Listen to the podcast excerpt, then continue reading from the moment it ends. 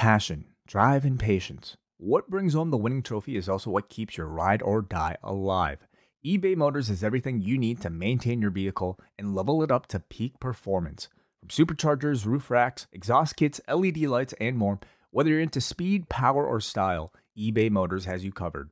With over 122 million parts for your number one ride or die, you'll always find exactly what you're looking for. And with eBay Guaranteed Fit, your part is guaranteed to fit your ride every time or your money back. Because with eBay Motors, you're burning rubber, not cash. With all the parts you need at the prices you want, it's easy to turn your car into the MVP and bring home that win. Keep your ride or die alive at ebaymotors.com. Eligible items only, exclusions apply. When Ryan's when it's time to begin, it's on the Rewind-A-Raw with John Pollock and Wai Ting the 18 that makes sense of these things we see in the ring every week on TV. It's Rewind-A-Raw for Monday night, download it Tuesday morning from the Post Wrestling site. It's Rewind-A-Raw for Monday night on USA now on the John and Wai take the mic. Hello, everyone. It's John Pollock and Wai Ting. Another week begins at Post Wrestling. Are you ready for it, Wai? Yeah, I think so. I think I'm Okay. ready. You Yeah. could say no, and we just stop right here. Will you just will you give me more time? Will you how long how much time am I granted to get ready for the week? I'd just sit here. I'd wait with all the listeners, and you just take a walk, go for a few laps around the house, and whenever you come back, we'll just be waiting here until you're ready to start the week. sometimes you're kind of forced to to wait for me um you know when when i have any sort of technical issue of course but i'm i'm ready this week Are you in full uh, Toronto Blue Jays mode now, based on your attire? oh of course huge yeah you don't know i don't just wear clothes for the sake of wearing clothes john everything i wear has to have some sort of meaning Ooh, Right. I, I, I sense a little defensiveness in that What? that response. I I get the sense that you are uh, feeling that I'm putting you on the spot. i'm not the guy who's been concerned about sports this past week Have I been concerned about sports? I, mean, you've think been- I've been the opposite of been concerned. tweeting a lot of, of, about sports I, I i've seen I'm just pointing out what I'm what I'm watching. how was the leafs game last week It was awesome. It was great. did you watch the game, game. you watched Yeah. the game Team that I, I thought was going to win won, and the the team that was outplayed lost. It's like the the hockey gods got that one right. So now it's off, and now we're doing now the the other fun part of a Toronto Maple Leaf spring is uh, they've been eliminated. So let's blow the whole thing up every year without fail. Like let's just blow this whole thing up.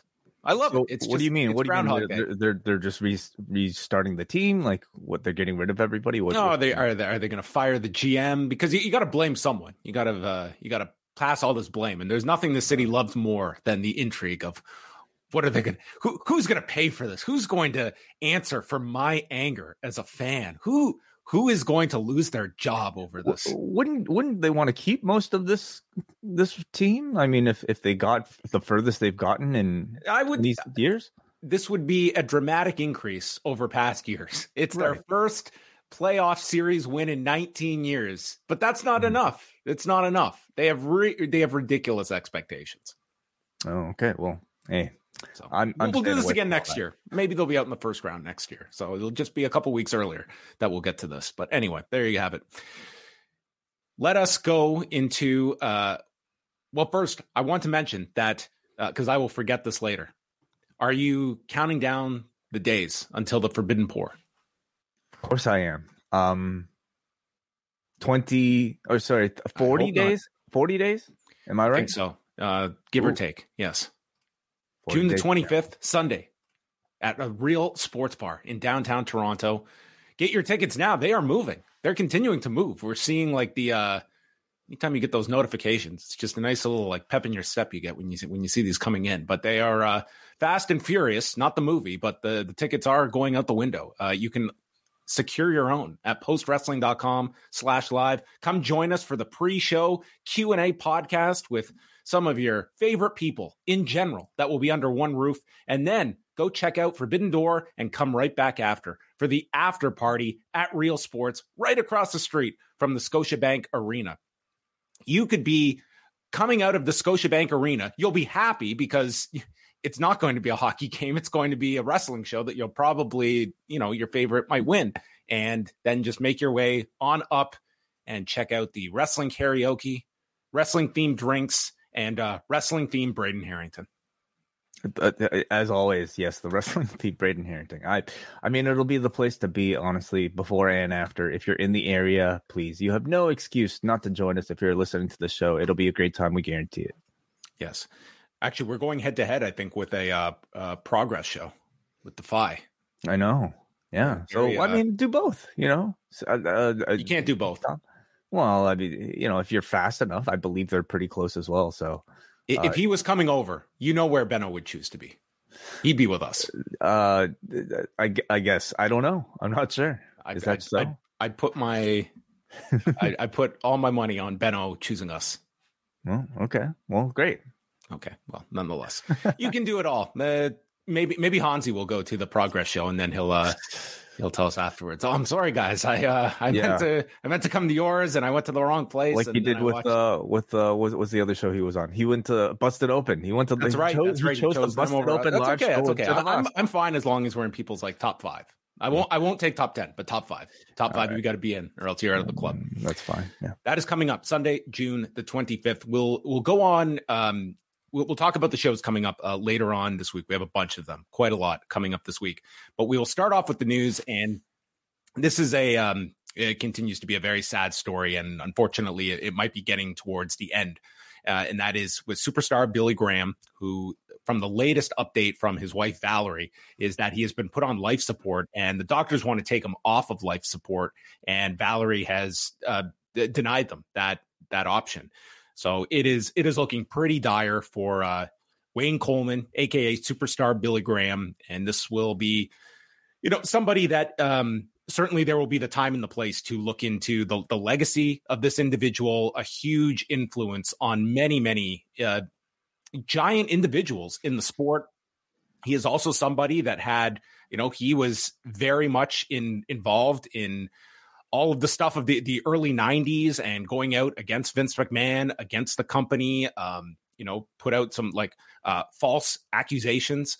Um, you know, so, somebody that you can certainly uh, talk at length about, but not really the time at this point. But it's, I mean, there's not a whole lot to say other than, you know, we, we are thinking of Valerie Coleman, who is somebody that has been, um, you know, she has been with this individual her entire adult life. And when you look at what this man has gone through health wise, career wise, uh, from this industry. I mean, she has been there um, riding shotgun for all of this. She has been through a, a tremendous amount in her life, uh, being married to uh, Billy Graham, and it's just got to be a, a, devastating period for her as well. Completely, yeah. It's again um, incredibly sad because we're kind of like living through this in real time, and um, it's it's it's it's always always difficult to you know hear about anybody who's a professional wrestling sort of a legend, somebody that we've spoken to and has uh, have enjoyed the work of, um, go through this. So, yeah, our thoughts are with her. The upfront presentations are going on this week. Today, NBC, Universal, and Fox held their presentations, although not a whole lot to report wrestling wise from the involvement of WWE, other than a couple of mentions here or there, which I, I don't think you can really uh, uh read anything into. The big one is Wednesday with Warner Brothers Discovery and the fact we know that we are getting the big announcement from AEW.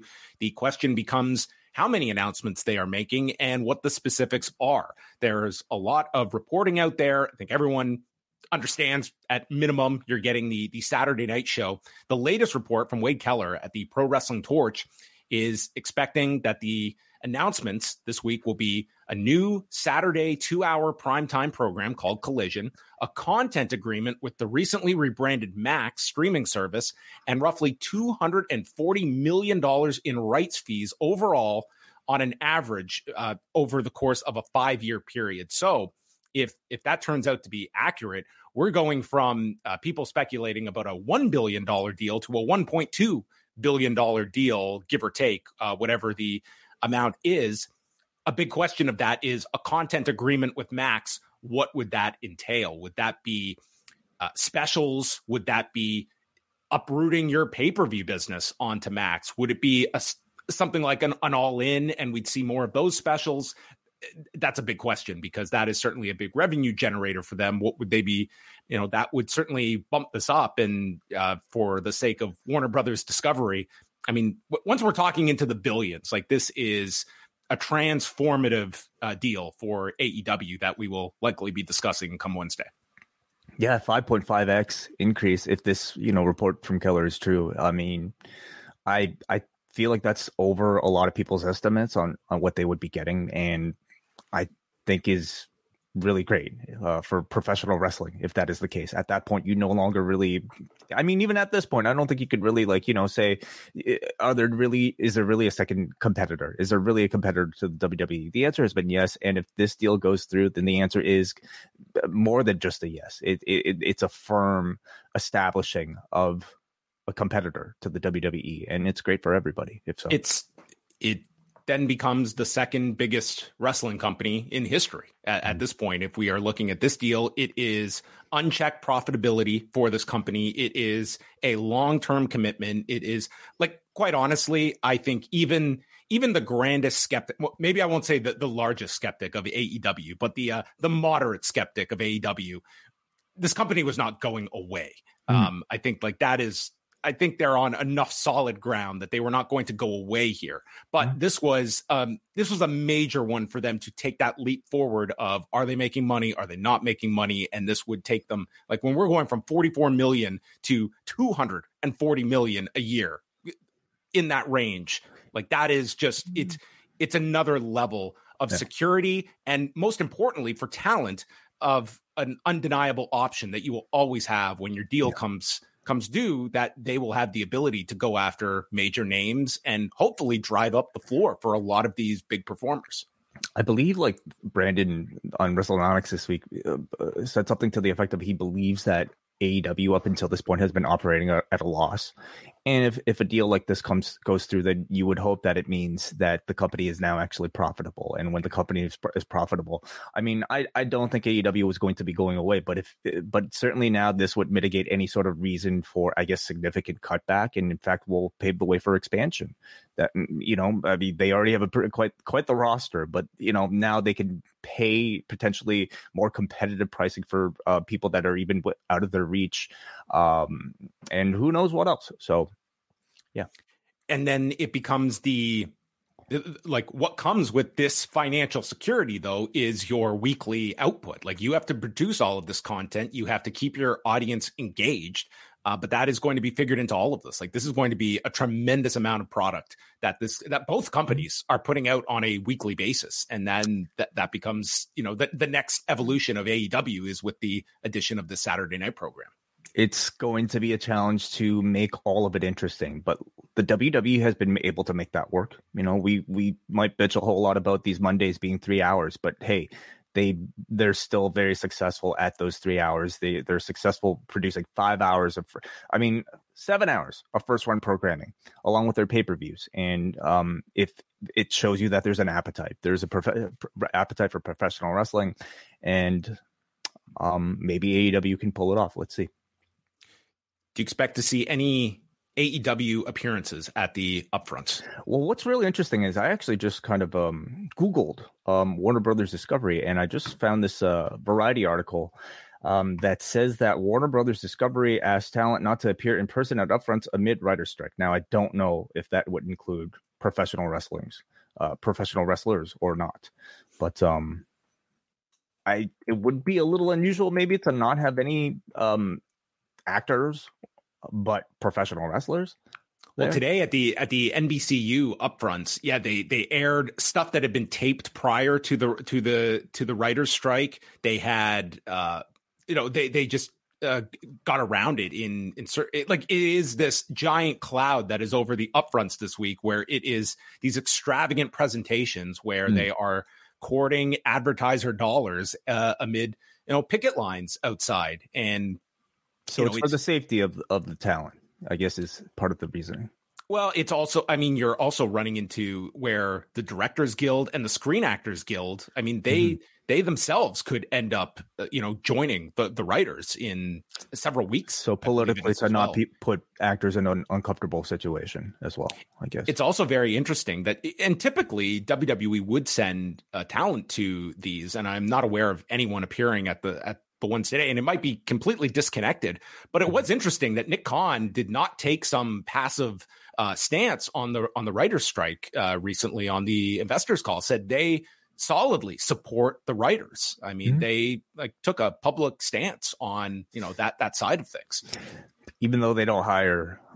Even though their writers are not part of the guild, even though yeah. their talent are not part of a Screen Actors Guild, but they are supporting the union. Seems like at least, at least Nick Khan was publicly. I guess it just seems like it's the politically like fan friendly thing to say fan friendly, but it was like this is a company that does not typically take those kinds of uh, you know, public backings uh, of sorts. Mm. But obviously, WWE very pro union.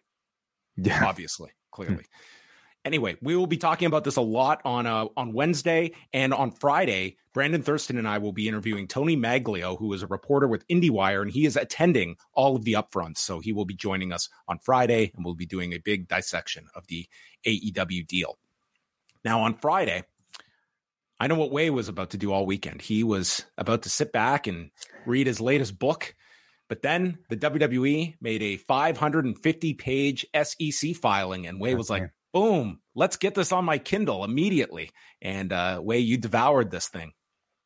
Oh, I, I put it up. Um, I I got ChatGPT to read it up for me, put it out on the big screen. Actually, I got ChatGPT to act it out for me uh, using AI um, models was it done in the voice of Vince McMahon because he was the one that sure. apparently this guy was the straw stirring the drink of these negotiations.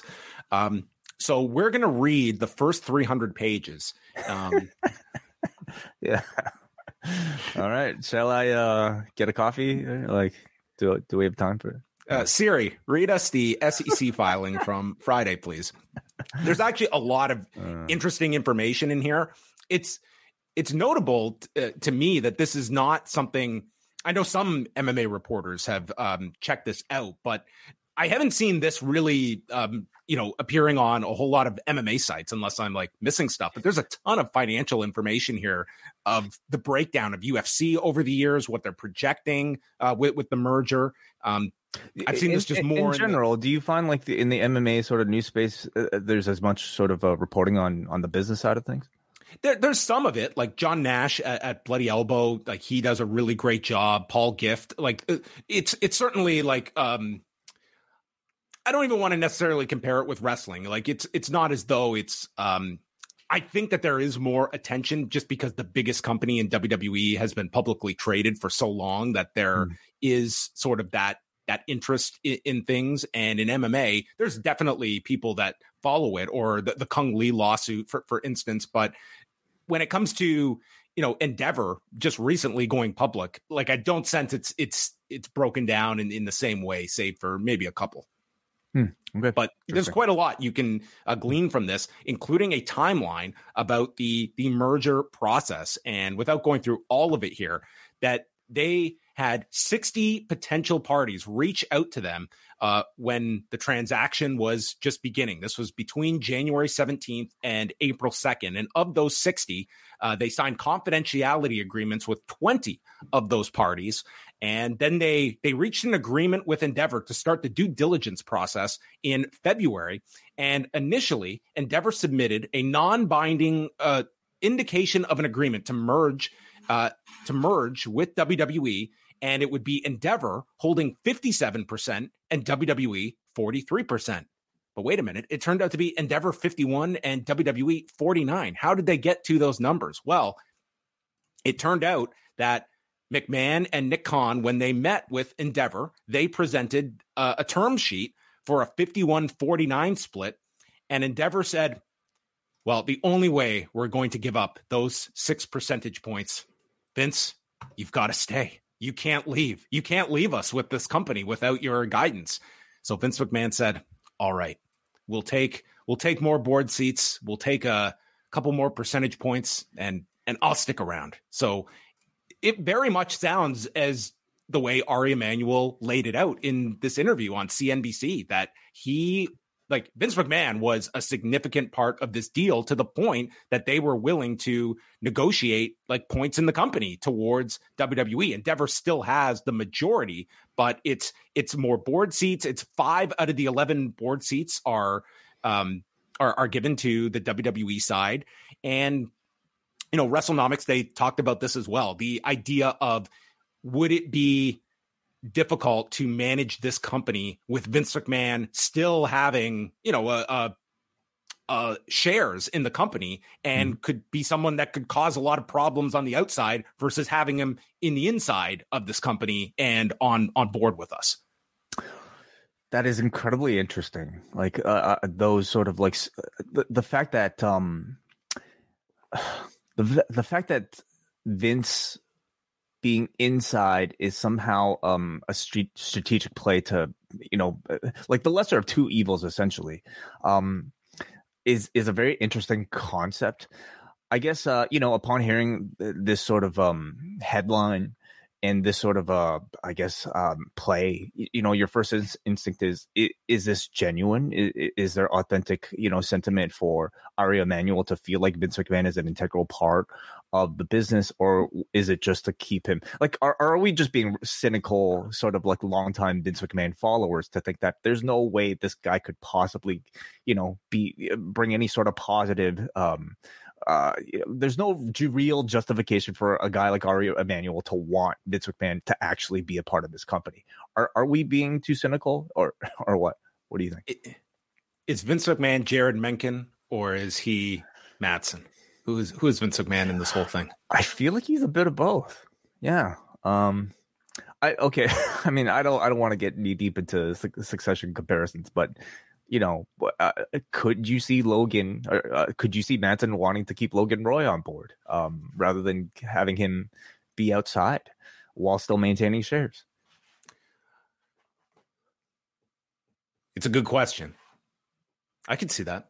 Oh I yeah, I can see it too. I, I mean, mean, again, are we are we being on the pessimistic side when it comes to? Listen, the know? fact is, Vince McMahon was not going to be just absolved from this company. I mean, mm-hmm. he was still going to have you know significant shares in this company, and you know Disney just went through this with uh, one of their shareholders. If, if you want to look the story up, uh, this activist shareholder by the name of Nelson Peltz, who just made life horrible for Disney shareholders and demanding changes, and he had like the he had a major voice in all of this. And it required like Bob Iger eventually going public earlier this year that, hey, we're going to slash $5.5 billion in costs. And that shut this guy up essentially. Um, right. And this is just, you know, publicity you don't want. And if you're looking at this and you're kicking the tires on WWE, believe me, Ari Emanuel and all those involved in this deal, they're going through from a, in a with a fine tooth comb about Vince's whole navigation back into power. And mm. this is a guy that like, look how he how he got his way back. And he was literally told like the board believes this is not the right time for you to come back. Oh yeah, wouldn't it be a shame if these TV deals don't get approved because I hold all the power here? Do we really want this guy to be um, on the outside and pre- pre- present uh, creating havoc for us. So, and and maybe as well, Ari Emanuel as well. He's not meeting Vince McMahon for the first time. This is someone he's had a 20 plus year relationship yeah. with, going back to when they left USA the first time. Yeah. He might very well look at the playbook of the UFC and Dana White, and they want to replicate it. And Dana and Vince are equals. I suppose it's just the fact that like all of this is coming out at the same time. The fact that it's you know it's a jump from forty three percent to forty nine percent plus Vince McMahon being a bargaining chip. Would a forty nine percent increase not have been enough, or or the, on the other hand, would a Vince McMahon being a part of the deal not be enough to for for their shares to be kept at forty three percent?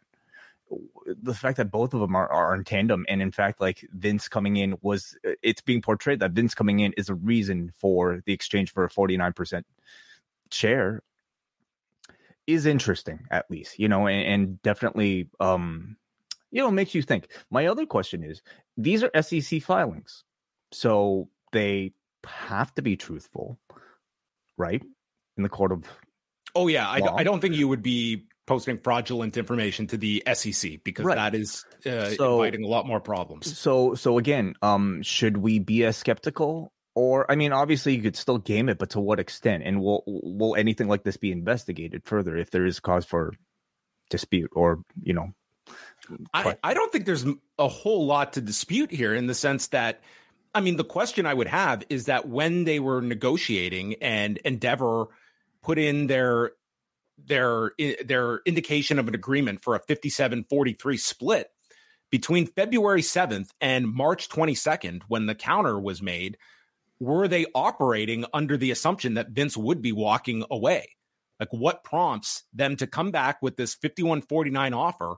And their rebuttal is fine, we will meet you, but that means, Vince, you have to stay. Were they under the impression for these six weeks that Vince is not coming?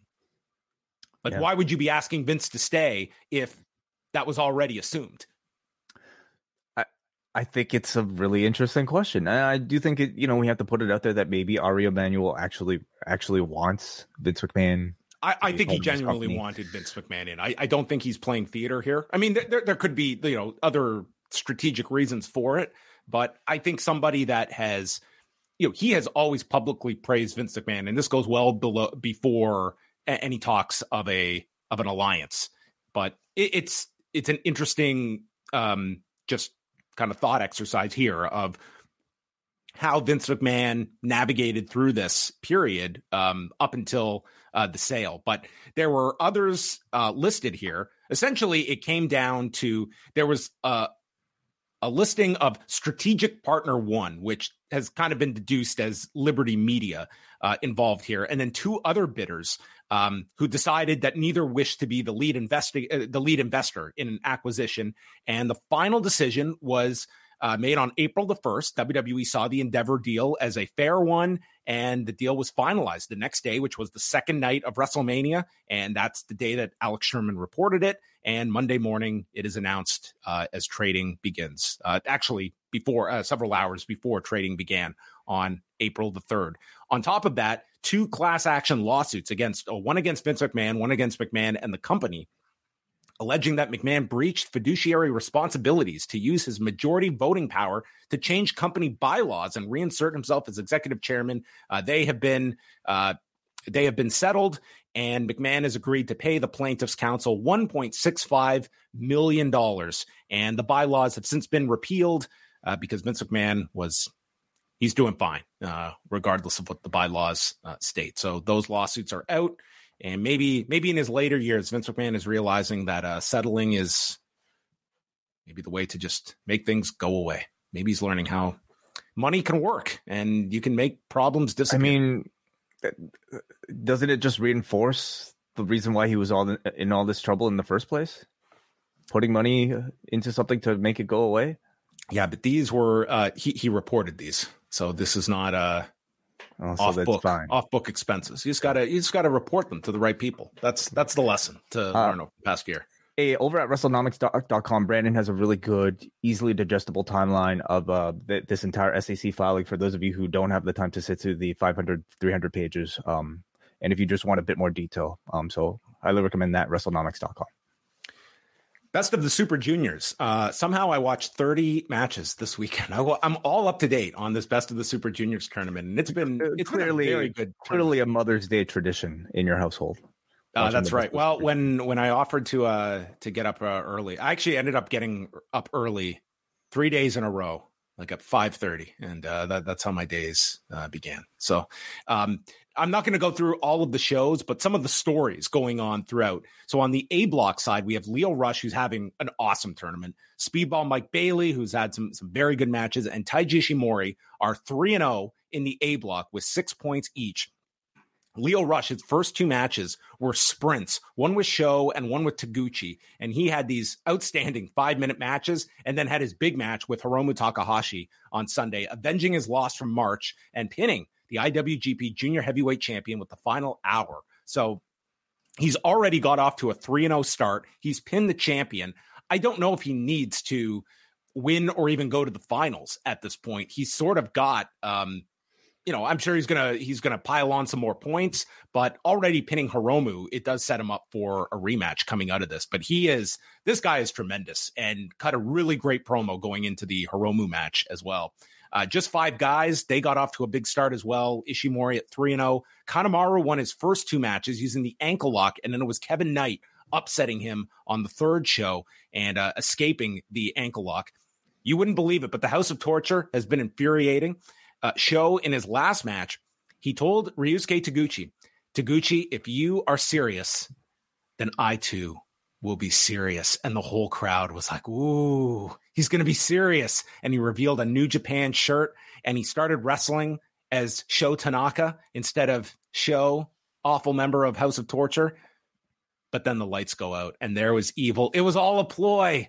And they hmm. used the wrench and then he cuts up the shirt with scissors and Sho gets the win. So they're at least teasing now the idea of him eventually going back to uh, leaving the dark side of evil. And um, because the House of Torture, they have really become almost like your your job squad level in New Japan. Like they're undercard, so it's hardly as offensive as before, where they were all over the main event scene. But it is really time for Sho to get out of this group, and they're at least teasing it. Kushida is having a losing streak to start off. Him and Bushi and Taguchi have all lost their first three matches, and Kushida is starting these kind of heel tendencies in these losses, and I guess te- teasing like a certain direction for Kushida, who will probably have uh, a big comeback midway through this.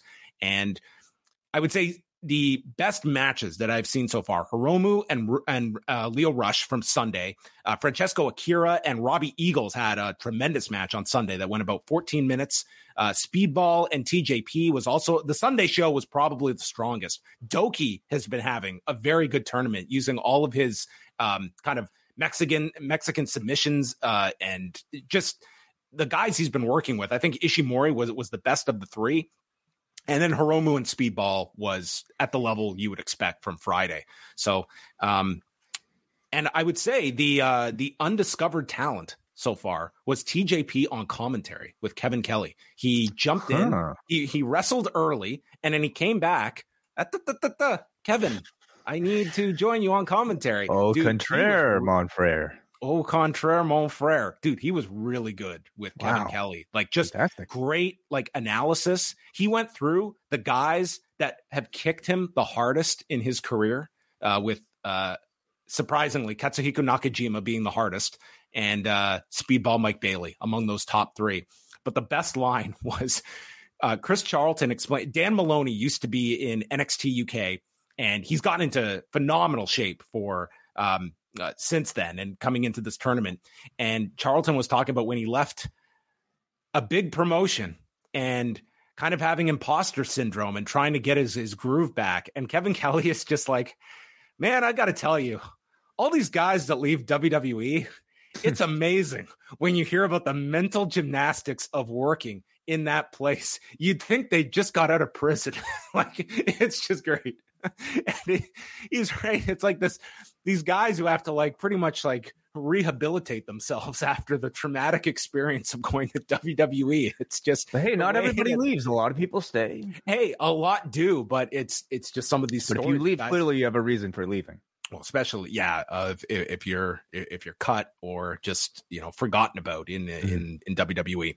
So there you go. Those are uh, we're three matches in, and now they have the craziest stretch because there are uh, cards Tuesday, Wednesday, Thursday, Friday. 10 matches on each show. I think this is where I will probably uh, I will probably fall behind at, at, this point. But it's been a good run of uh, three shows so far.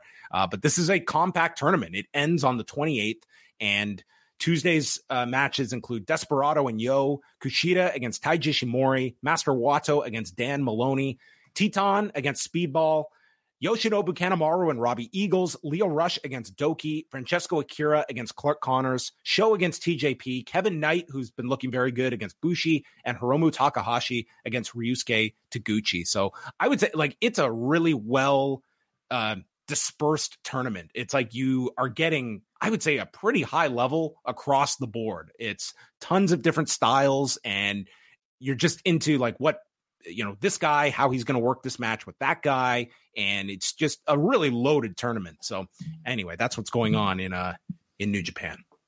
To be staying up um until 5.30 no no i definitely will not be.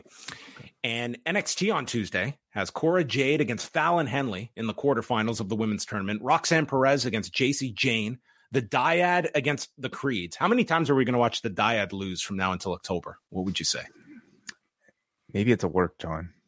Maybe they're winning the titles. Maybe it's all. What What are the odds that uh, Kevin Kelly is going to be talking about uh, the mental gymnastics about the dyad within the next thirteen months? I think they'd be a pretty great fit in New Japan, actually. So it's a good chance. The the grizzled old vets. At, at this point, maybe, yeah.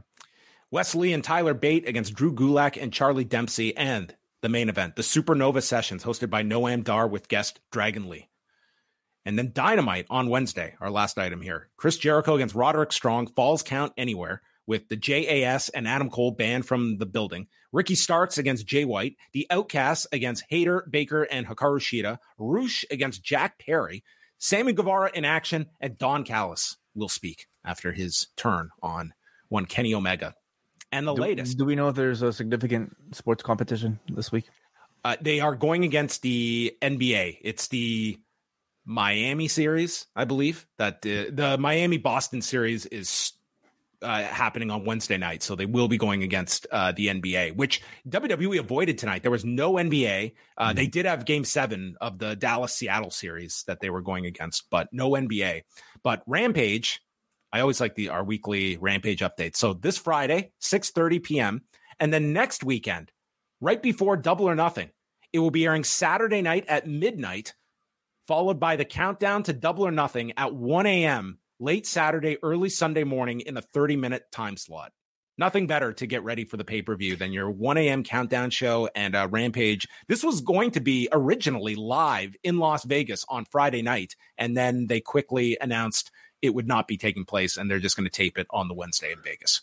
I mean, you you can't even set your DVR if you wanted to with some of these changes. Oh, it's it's all over the place. Like, and and that does become a question of like Saturday nights. Like, will will Collision have to go through this treatment next year? I have to think so. If it's on TNT, yep. I'm at this time of year. I, I have to think so. But uh, I mean, then again, uh, you know, are some of these time slots coming after sport sports programming?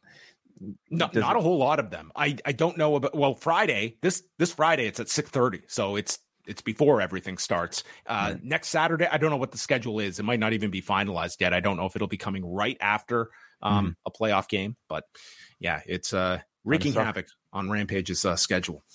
But Raw did not have any of those problems. So uh, they were against the Dallas Stars and Seattle Kraken. Do you think that uh, there were a lot of Dallas Stars fans that were uh, missing Raw tonight, or do you feel that Raw is going to be just fine without uh, the hockey fans?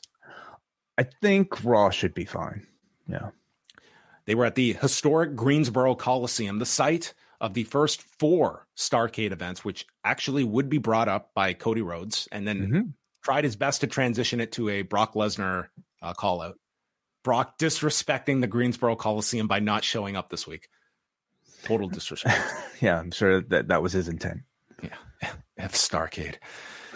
Kevin Owens and Sami Zayn come out. So Owens and Zayn, they are going to be on every show from now until eternity. Okay, that is that is their role post draft while they're currently champions and involved in what might be one of the i mean might be the main event in, saudi arabia if not uh, certainly a semi-main event I, I definitely could see that what we learned how you get around the draft a visitor's pass oh beat the wild card you know a visitor's, visitor's pass. pass. why didn't they think of that earlier a visitor's pass for paul heyman who is drafted to smackdown and he is not one of the tag champions right I don't believe so. No, okay. nor the uh, Raw Women's Champion. I don't think he is either. No, he yeah. was able to get in though. Owens and Zayn come out, and they were as surprised as everyone else that they're defending their titles at Night of Champions. Yes, it, it caught many people off guard. And then, uh, and then Sammy explained all of the world politics and why he's not been on the uh, the Saudi Arabia shows uh, 2018 onward. Got into all the the nitty gritty. we haven't had your thoughts on that yet. I mean, I would want to know what their thoughts are on it and what exactly. I mean, it it would it would coincide with, I, I guess, you know, relations improving uh, within. It, it would seem to me, though, it would obviously because the understanding had been like it was one of those things where Sammy was not welcomed on these shows and he wasn't exactly beating down the door to get onto these shows. So hmm. obviously, uh, something has changed. And I would imagine this was not something that just came out of the blue, out of nowhere. Um, mm-hmm. Either uh, as well, but I mean, they're going over, they're doing the show. Owens did the greatest Royal Rumble, which was the first show of this 10 year deal, but then that was the show Sammy was not on, right. and he never went back to another one. And Sammy did a house show did a house show before the 10 year deal because they had mm-hmm. gone there, I think 2014 and yep. had been on on there as well. Hmm. So they are defending the tag titles at Night of Champions and they look at it as a gift to get revenge on Roman Reigns, and both should have beat him earlier this year. And they wanted the bloodline to crumble, but it turns out Roman's doing a great job of doing that himself. So the Judgment Day come out. Owens cuts off their music. He doesn't even want to hear them speak. He just wants to fight. And Zayn says, Well, let's hear them out. Priest says, Yeah, we want to fight. And Balor calms him down and says that you guys were done with the bloodline. Now you're right back to where you started. And you're going to be, there's going to be a long line of teams if you retain those belts. I would love to see this long line of, of teams that they are amassing as challengers. I guess Massey and Mansoor. You saw some of them in the Battle Royal, I'm sure. The Viking we, we Raiders. did see them. I mean, they do have a lot Academy. of teams. They just don't quite have anyone ready for the tag titles, but Mhm. they could make a physical line. Uh, Rhea Ripley was so popular on this show. I mean, they the crowd loves her. Chance of mommy, and Zayn wants to hear from Dominic, and the crowd drowns him out. Which now all the audiences are copying one another, and it's Yeah. great heat for Dominic as he just plays it up and tries to get his sentence in and milks it really well. Owens goes to punch when Ripley stands in his way, and then a fight breaks out, including Ripley nailing Owens and Zayn chasing everyone off with a chair. And later on, this would be made our main event that would eat up the last half hour of the show. Yeah, yeah. Um, there were several chapters to the main event, as we will discuss. But um, this was interesting. Already building to a title program here with Judgment Day and Sami Zayn and Kevin Owens. So it really does um, kind of telegraph the outcome of Night of Champions because you would expect Judgment Day to face off against a babyface tag team rather than Roman Reigns and Solo Sikoa. Now, um, does it matter? I- think as long as the story is well told, I don't really care. So you know, and they, I, I would hate for them to swerve us somehow, but it does look like we're getting towards the direction of Judgment Day versus Sammy and KO, which is perfectly fine. Um, and I. I thought Sammy's promo was good here. You know, he came out very fired up and basically kind of told you that this was going to be a continuation of the story that he already started and didn't necessarily satisfy with um, the elimination elimination chamber match.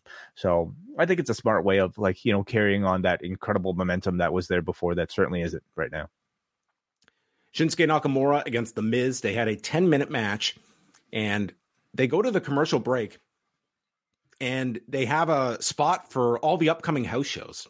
And I guess this is working because, you know, their house show business has been doing well. But it features a collection of sound bites from Seth Rollins, Kevin Owens, and Liv Morgan looking into the camera and asking, Where are you at? Yeah, I've seen those. Yeah, Where are you at? yeah. I mean, Billy Red Lyons, there would be no need for him in this day and age. I mean, when Randy Savage could have just looked into the camera for all those market specific promos, Savage Weird. saying "Where are you at?" I guarantee it would be pretty. it would be pretty good. Okay. But Yeah. you'd have to do like 60 of them every week for all the markets. Yeah, this that would get a little tiring. this comes across as maybe you know some um poor maybe marketing um campaign manager's idea and then just maybe quickly communicate it to these very busy wrestlers to just say hey can you get on camera can you say where are you at um and unfortunately i mean the result is what it is Yeah. And the answer for one is at home injured. Uh for for this for now yeah at least it looks like We come back. There's an O'Connor roll by Miz, and that's turned into an armbar. He clasps the hands and stacks Nakamura before a DDT, and then Miz goes for the world famous it kicks. Mhm. All these years, these are, these are to kicks what Shane McMahon was to punches. To to be honest though, like um Miz at least is a heel. Shane, while he was delivering those punches many times, was the babyface and also being promoted as the best in the world. So I, I could forgive the it kicks. I'm just saying if uh, if Miz hit a heavy bag with these with these kicks, the bag would get a 10-9 round, guaranteed. Well, there's an MMA fight I want to see. Miz versus a heavy bag. Well, Miz versus Shane, but that too, sure. Kinshasa attempt is made, but Miz dives for the apron and Nakamura pulls him and gets poked in the eyes and a skull crushing finale. But Nakamura gets his foot on the rope and then hits the Kinshasa in 10 minutes. So Nakamura wins and a statement victory on Raw. statement. What's that statement? I'm in the Um, mid card. Camera. That's the statement. Yes. Come Okay. on. Yeah. I think this was a good WWE style match, and that's certainly what I expect from the Miz. He's sort of the poster child for a WWE style match, but I think that's what Nakamura has become as well. You know, like his matches I think very rarely offer anything all that surprising these days that goes for any even like pay per view level match that he's had in the past. He's become, I would say, pretty conservative but effective. You know, like this this raw kind of like refresh has given him a, a bit of added like you know a fresh coat of paint, uh, so to speak, and it's got the audience on his side as just a straight up baby face again. Um, but I I would say these matches are like serviceable, but I wouldn't say that any of them are, are all that memorable. But it's fine. You know, he's getting up there in age. He's learning to work a style that like, you know, can can maintain his longevity. So um it's more so about the push and about the storytelling. And right now I think they're doing a decent job with Nakamura's re-debut. My analysis of this match and how I break it down is that since thir- since Thursday, I have watched uh, 30 matches in the best of the Super Juniors, and then I watched Dream Slam 2 from 1993. That's my analysis of this match Jesus. between Shinsuke Nakamura and The Miz. Uh, uh do not watch Dream Slam 2 before you watch Raw. Um, it'll make it hard. Yes. Um, that's where I'm not getting. I'm not giving Miz the out as a heel with these kicks after after what I saw. With yeah, uh, Dream Slam Two is is a great show, and we'll be talking about it this Thursday on Rewind-A-Wai um, with Karen Peterson joining us for the entire review. So I'm very much looking forward to that chat. Uh, you can find it on YouTube if you look. It's a great show.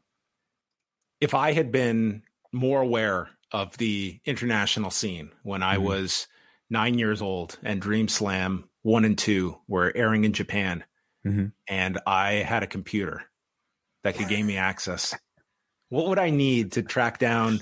If uh, I just said to my my mythical system, "Give me Akira Hokuto in 1993," what could connect me to this great wrestling? I think you'd be looking for some form of tape trading, John, first of all. Um, but obviously, if you had technology on your side, if you had a time machine, maybe a better alternative to tape trading would be NordVPN, the tape trader of our times, really. NordVPN, our thanks to sponsor of the show, Nord, of course.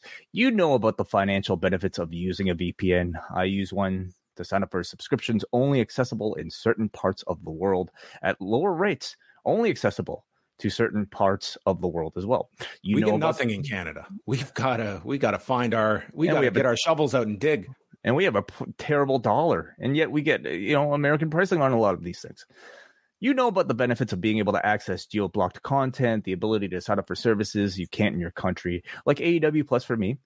But perhaps the most valuable reason for getting a VPN is to protect your online privacy, John. You know, you, who knows where you might be watching Dream Slam 2 from? Okay. What um, are all these pop ups? Yeah, exactly. If you do any sort of downloading of content, if you use any sort of public Wi Fi at a place other than your home, or if you have any concerns about unwanted tracking from advertisers, ISPs, phishing sites, and hackers, a trusted VPN helps mask your IP to protect your browsing. And NordVPN is one of the most established and reputable VPN providers in the world. Over 5,000 servers from around the world. Nord has doubled down on keeping you safe with their new threat protection software. So even if you download an infected file containing Dream Slam 2, threat protection kicks in and deletes it before it makes a mess of your computer so you can watch guilt free. Sign up through nordvpn.com slash post wrestling where post listeners can receive a discount on all plans, plus their current offer four extra months on top of all two year subscriptions or three extra months on top of all one year subs. That basically comes down to $3.17 US a month for a 28 month plan. Nord also offers a 30 day money back guarantee. So if you don't like it within a month, tell them you want your money back and that is it. Again, nordvpn.com slash post wrestling. Let them know you found out about them through us. Our thanks again to Nord for their support of Post. Dare I say it is a Yumiko Hara deal. Few people will get that. All right. Tune in to our Dream Slam 2 review. This well, that's like two plugs in one. That's how we do it, Wai. Oh. We stack. Adam Pearce is with Raquel Rodriguez, Chelsea Green, and Sonya Deville. Liv Morgan is injured. She is not cleared to compete, and they are postponing the tag title match.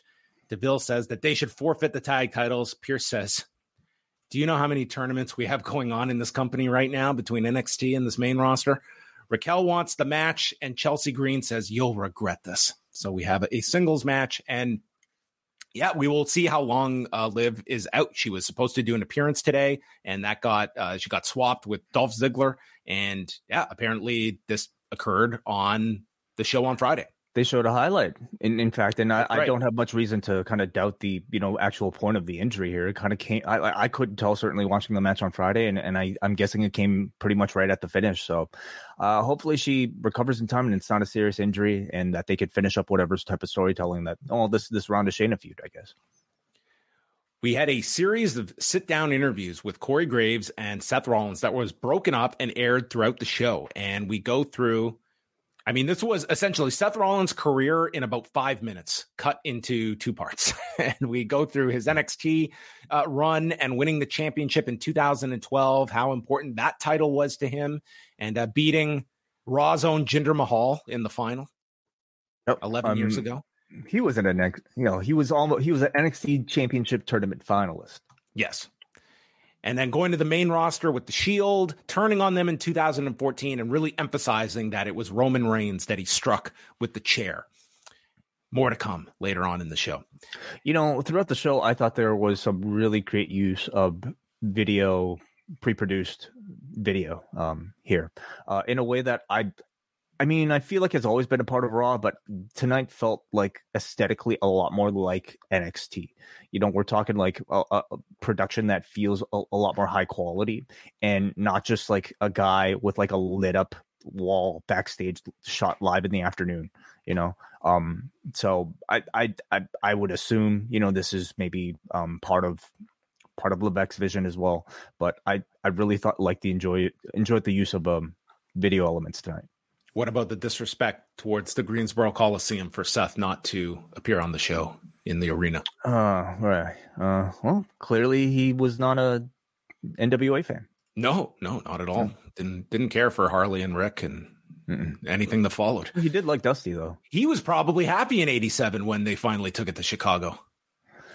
Why? It, big fu to Greensboro. He's a he's a, oh, okay. he's a big he's a big Bears fan. Mm, right. It's you True. know Des Moines, Chicago. They're uh, they're cousins essentially.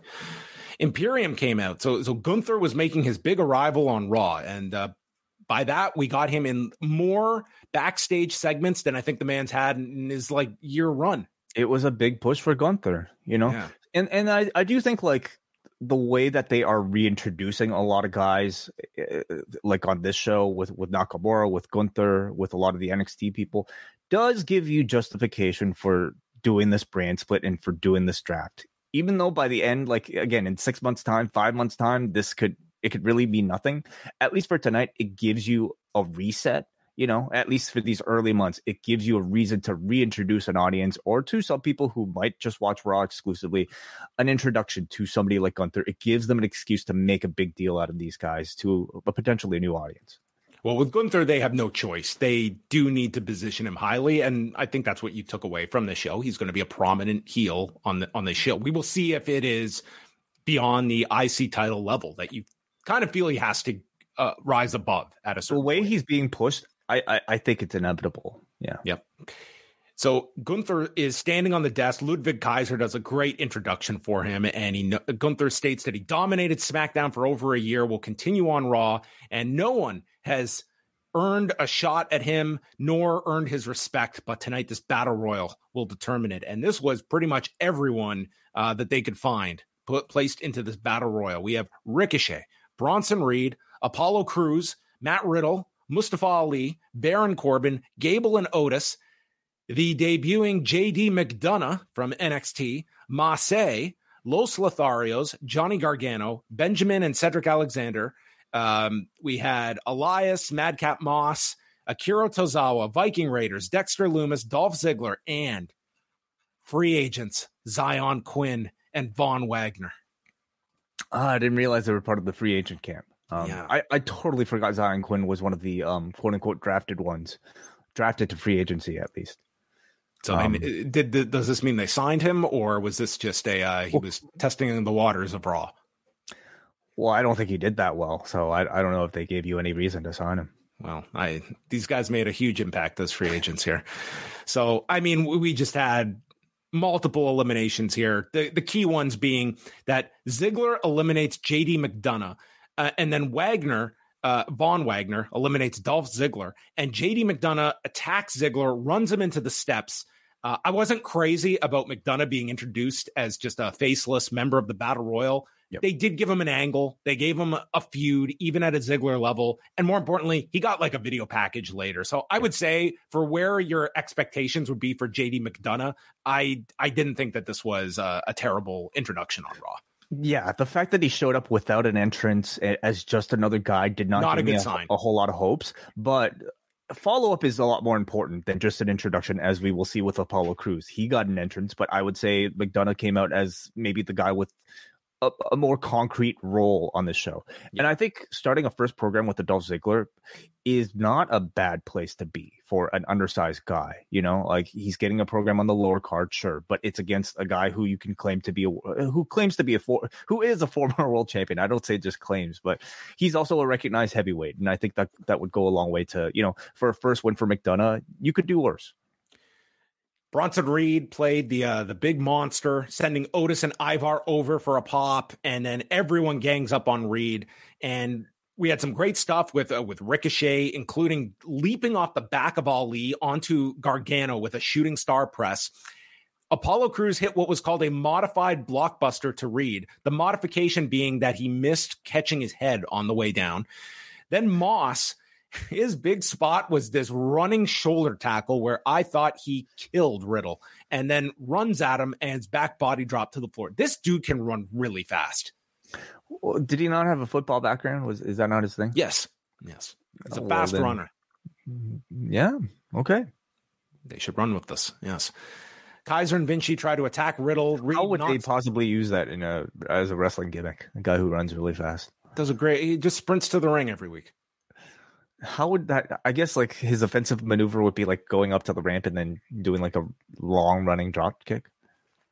Chases uh, maybe he um challenges guys to like the 200 meters outside. Hmm. he should just run the ropes like for like five minutes to really build speed. Okay. Yeah, yeah. I'm, I'm all for it Ricochet and Ali try to eliminate Reed. He's hanging on, but he's dazed. Ricochet's hitting a springboard dropkick. He still holds on. And then Reed grabs hold of Ricochet, puts him on his shoulders. When Ali comes off with a missile dropkick and sends Reed and Ricochet to the floor, Ali wins in 12 minutes and 34 seconds and got a pyro celebration as he will take on Gunther at Night of Champions. Yeah, this uh this certainly came out of nowhere. You know, again, t- speaking about people's ranks, like I don't think you kind of uh you can be Akira Tozawa level, I suppose. You know, that would probably be really really the basement. But um Ali I wouldn't say Ali is that much higher than Akira Tozawa. He's above sure. Tozawa, but not by leaps and bounds. Yeah, yeah. So him getting any sort of victory here, I I uh, was certainly surprised. Um and and getting any sort of notable match at, at a of Champions would be a surprise.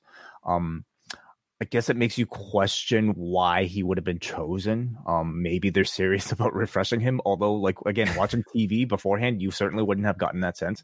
I do also wonder.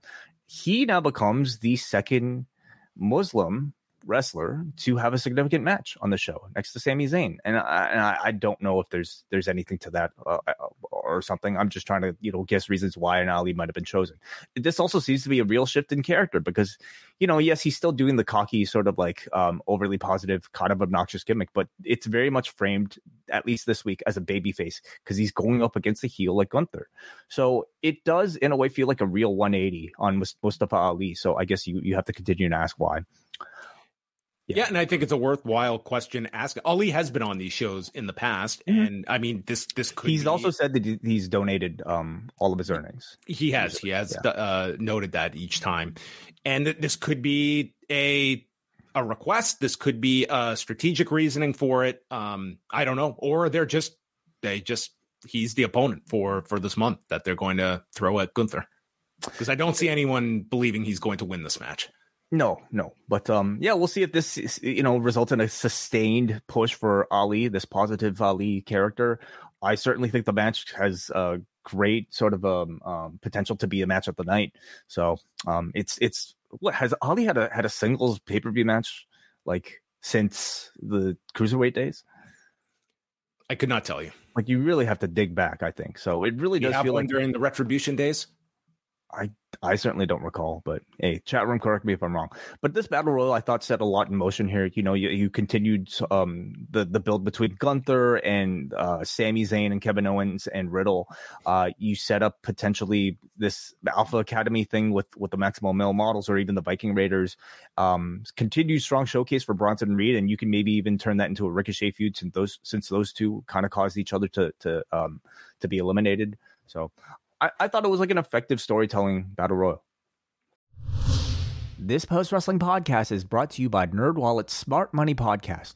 Financial literacy can be daunting, but it's one of the most valuable things you can equip yourself with. On NerdWallet's Smart Money Podcast, their trusted financial journalists offer easily digestible, conversational discussions on topics like balancing your portfolio.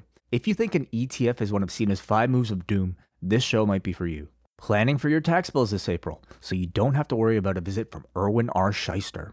And putting away more money for retirement, because unlike most wrestlers at the end of their careers, most of us should only plan on retiring once. Listen to NerdWallet's Smart Money Podcast on your favorite podcast app. Future you will thank you. Becky Lynch comes out, big reaction for her, and she talks about how we all have struggles and you have to put on a face to become the person you want to be. Sometimes we need to ask for help, and she did ask for help from Lita and Trish Stratus. And Lita was great. Trish came back, she hadn't skipped a beat, and I let her get close to my family, and I didn't see coming. I didn't see it coming, like all of you people must have seen from a mile away. She was going to turn on me. And Becky thanks Trish because she turned on a light in her that had been off for months. You called my daughter dumb, and now you've given everything in my head a face and a target to attack. And if you want it, you got it.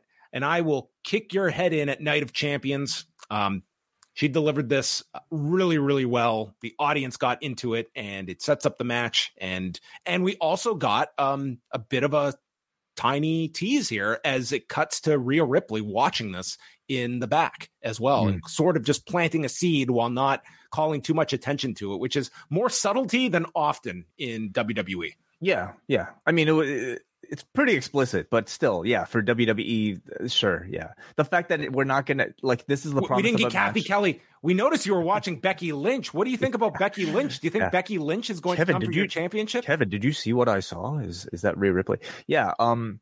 I I mean, when could you see this match taking place? R- Ripley versus Becky. SummerSlam, Ripley and or, Becky Lynch. You would think that this Trish thing has been moved up because they are quickly going to the match. That you would think that SummerSlam would be a, a potential option. Or are we talking Money in the Bank in the UK? I guess it depends. Like it's a, it's a sold out show. It's going to be a super hot crowd. I can honestly see Becky and Trish extending beyond one pay per view. Mm. I'm I'm starting to think like they they would want Becky in like a, a major title match um for Money in the Bank. I, I she could think. be in Money in the Bank.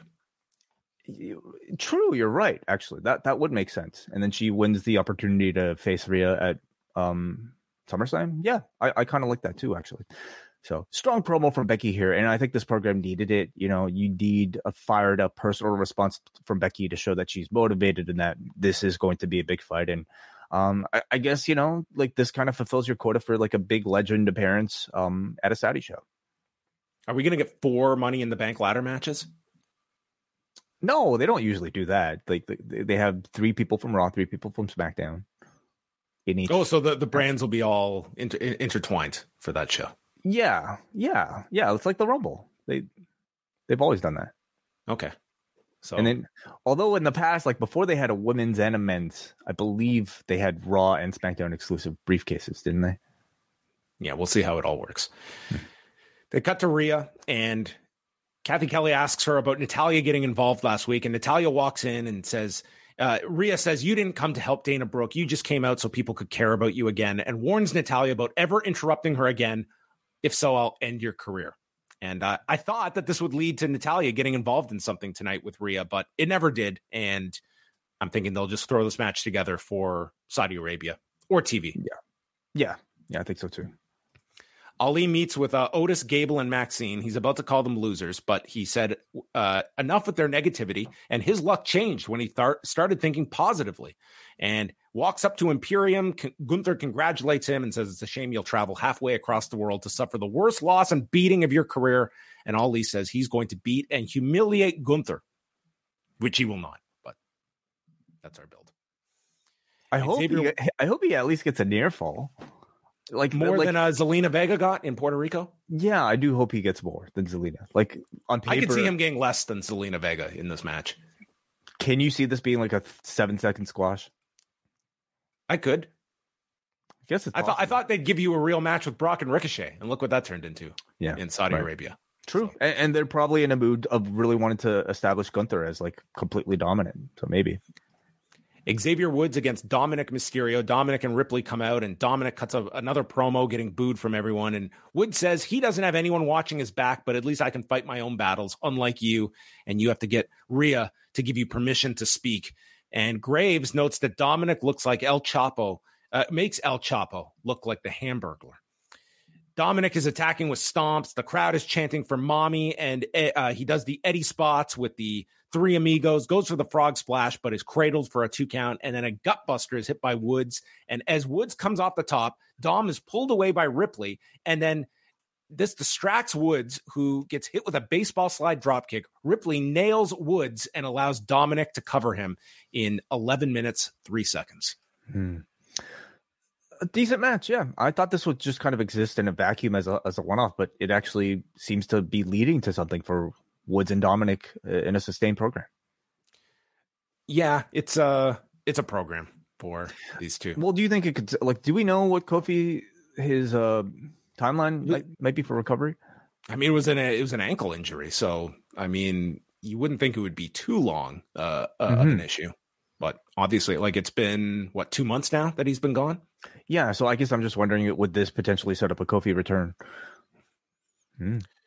Yeah, you have the partners to to do it with. Um, yeah, I at this point a New Day reunion tag program, you can always do it. It's just Mhm. it's sort of a lateral move at, at this point for them. I wanted to see them do maybe a little more with Woods here, and maybe they will get into that, giving him some more promo time, something more than just here's the third member of the New Day that is fighting on his own. Like that's essentially the parameters of the character at the moment.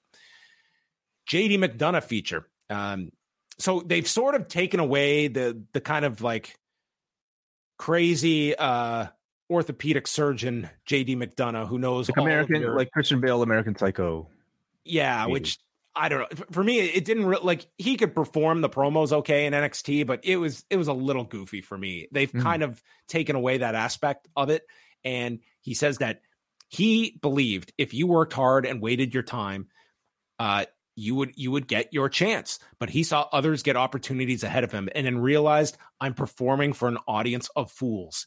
He is the destructor and digs the graves, and the Irish Ace is here to stay which was kind of funny. The Irish Ace is here to stay, and we cut to the Irish Ace walking out of the arena.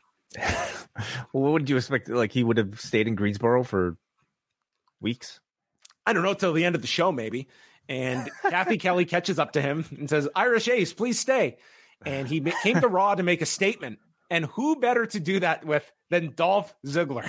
And I laughed, and then he tried to do his best Uh. argument, listing off all the titles that he's won, and never bet against an ace. Well, clearly this this was not his plan at the beginning of the night. The man did try to win this IC title battle royal, okay? And when that plan fails, you go to Plan B, I suppose. And Plan B would would be Dolph. That would Um, be the second biggest statement you can make in one night. His statement was this video, okay? This was by far the most like effective thing that they did for him tonight. They they, they looked really good, really really well produced. He sounded good, cutting the, the level of promo. I think scaling back on what they were working on in NXT, NXT is a very good move. And already they are teasing some interaction with Finn Balor because they, speaking of subtlety on the show, John, they had Balor walk up into the background in shot just as they as they were cutting away from this interview segment. So could he be a fit for Judgment Day? Um, or are they simply going to tell the story of their history together? Or was this teasing Cathy Kelley in the Judgment Day? I mean, that looks like the pairing right there. Look at Um, this. I believe they do have a romantic history, Do they? Oh, okay. I don't keep up on these. to my knowledge. Yes. Okay. Well, there you go. Well, obviously the man's married now, so that's the past. Indus Sher with Jinder Mahal took on LeVar Barbie and Drake Thompson. Corey Graves went out of his way to state he does not even know their names. So Kevin Patrick picked this up. And when Drake Thompson tagged in, Graves just went off on this guy. He looks like the toughest guy on the swim team and said that he's in 2K create a wrestler mode. I mean, just destroyed this guy on commentary. And that was their role here to get destroyed, which they were. And it ended with Sanga lifting up Drake Thompson for a leg drop by Veer off the turnbuckle in a minute 51. And Jinder Mahal stating, This is their show and they run it. So Veer has finally arrived to Raw yeah. after yeah. all this time. Yeah, this was them appearing on Kid Street. is this the pose you do? This is how they would always clap. they would clap above their heads for some reason because they were in the cars. Gotcha. This was a game show in Canada that Brandon from New Jersey got uh, bootlegs of through NordVPN. Yes, of course. Yes. Um, yeah, I mean, giving them a pretty, you know, tried and true build with these two giants. I mean, Veer. They're, they're doing the exact same thing they did with Veer a year ago with yeah, a partner. And the same thing that they did with these guys in NXT. Like, it's just. Yeah wash, rinse, and repeat with these guys. Uh, mm-hmm. They're just going to be the monsters until we either get tired of them or they progress and get a title shot. I certainly hope that they do better than the Viking Raiders, you know, the last team that they've kind of given this level of push. And, you know, maybe that's a future program. Owens and Zayn are backstage with Imperium, and Gunther says he will not tolerate the disrespect that they showed last week. Owens gets in their face. He wants to face all three of them next week. Zayn says, We'll find a partner. So it will be a six man tag on Raw next week. Probably in the main event, probably for the last half hour. I guess I don't know why you wouldn't just announce Riddle. You know, could they could they swerve us? Could it could it be Ali? Ricochet? It could be. I mean, Ali has a role on the show. As of right now, Matt Riddle does not have a role on the, the card. So maybe they do put Ali in there. And Ali could pin uh, Kaiser. Actually, it would help him. Like he could pin Kaiser or Vinci, go at least give the guy a win going into Night of Champions. I suppose, but they set up like all this stuff with Riddle and and, and Imperium as well. In the well, maybe Royal. Riddle should have won the Battle Royal. Then it's like it's almost like True. Ali's in the role now. So hmm. I mean, you you got to push who you're the match you're promoting. Cody Rhodes starts the third hour here in the historic Greensboro Coliseum, which he calls a great memory. Um, when he was minus two, and it's a sign of respect which Brock Lesnar isn't showing by not being here. That prick. Then he tells us the story of the scorpion and the frog. I am going to venture to guess that Cody Rhodes didn't arrive with, hey guys, I got a great idea tonight. The scorpion and the frog. I feel this was one where, Cody, we want you to tell the scorpion and the frog. I I don't know. Cody, I I, I feel gets and I think I know like gets a lot of leeway for his promos and did was it like I'm trying to rack my brain? Was there like another wrestling like instance of somebody bringing up this? this oh, this story? was brought up, I think, in AEW recently. Not recently, right. but in the last like year or so. Okay, it's definitely well, been used. Hey, maybe that's it. So everyone knows. Uh, the moral of the story: Brock is the Scorpion. Yes, I thought I thought Shiv was. there are many scorpions, and it's his nature to hunt but while you're hunting, how's your face? And the crowd oohs. And he says he busted Lesnar's face. Perhaps he broke his spirit. Cody accepts the challenge for Night of Champions and says he's not going to go down the path that many have with Lesnar, stating the reason he's on top and has been for so long is because he's better than 99.9% of the stars that enter this ring. But at Backlash, you were not better than me says people call it a che- or Brock called it a cheap win. It was a wrestling counter to a wrestling move inside of a wrestling ring, and asks the real reason that Brock is upset with him is because who is the big thing on Monday Night Raw? The crowd chants Cody. He says Brock used to be the next big thing, but eventually, what happens when they just say next? And he needs Lesnar to step aside because he is not the big thing anymore. You're just in my way. Mm-hmm. on a hell of a promo here from Cody. You know, it felt like a main event face of your promotion type of promo, a promotion befitting of a guy who probably should have um, won a WrestleMania main event. Um, Brock's promo was really just kind of like a lot of screaming and a lot of anger, and because it's Brock Lesnar, because he is a beast, because he's a hunt- hunter, like it it makes perfect sense. But I like the fact that Cody comes in here and responds in a far, far more cerebral way, you know, providing a bit of psychology actually into this feud to make it feel a bit more well rounded. Um, I love that he did draw a connection to his father's past as is sort of like the character, you know, with with his uh, uh history in, in in Greensboro, and I like the way that they turned the next big thing phrase into something that you could use against Brock Lesnar, targeting what maybe a rare insecurity within Brock Lesnar. I mean, do you think Brock John worries about getting old? Do you think he looks at his face and looks at all the wrinkles and thinks, should I moisturize more often?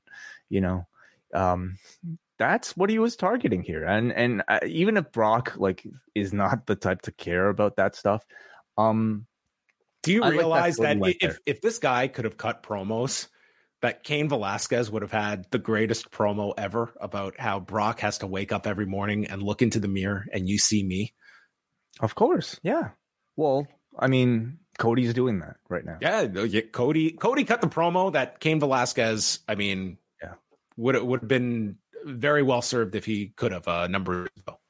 Yeah, I love that Cody found a way to not attack Brock physically alone. He found a way to attack him psychologically, which I thought was well done.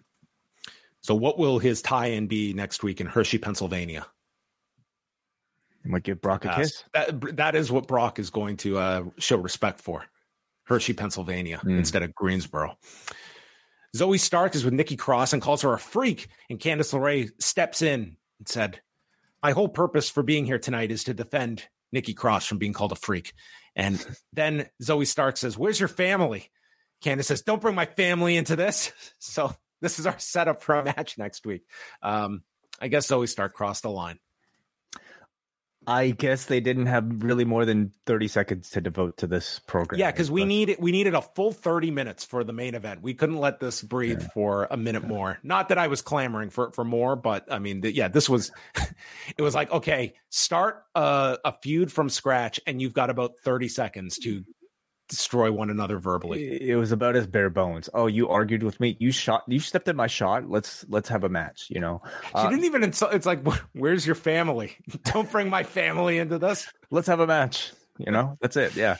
Um, I thought that they were completely dropping this Nikki Candice association because I don't think they'd kind of picked up on it in in weeks. So this at least tells you uh, it's still a thing.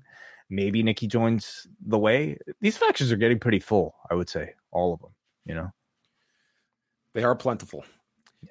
Raquel Rodriguez and Chelsea Green.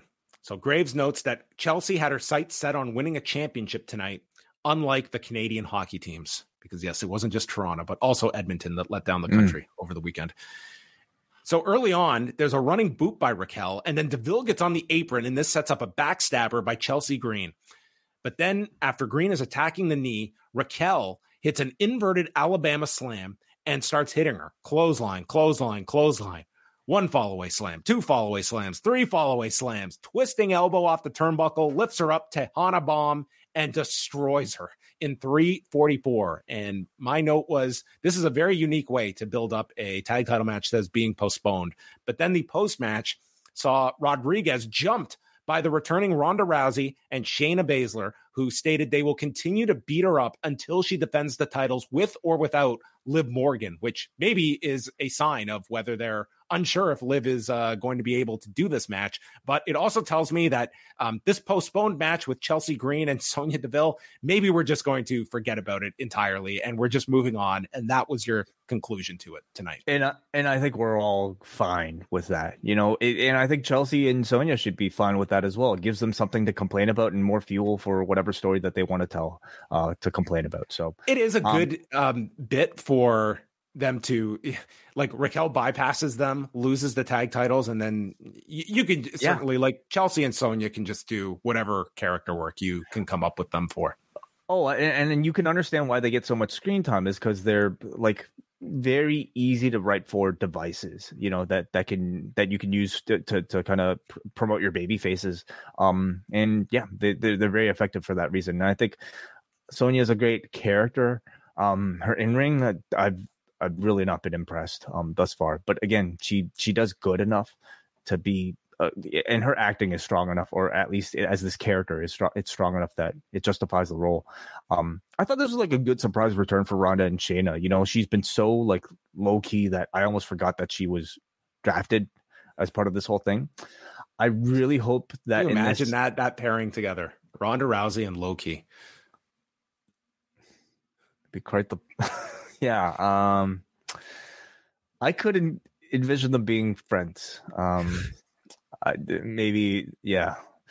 Ronda, I really hope Ronda has been like working on her promos like in this time off. You know, I thought she sounded fine tonight, but man, she's going to like this is to me what completely derailed her last heel run on SmackDown. It's just like, and I know maybe some promos she could be studying. Raquel, I think you've been looking at my hair.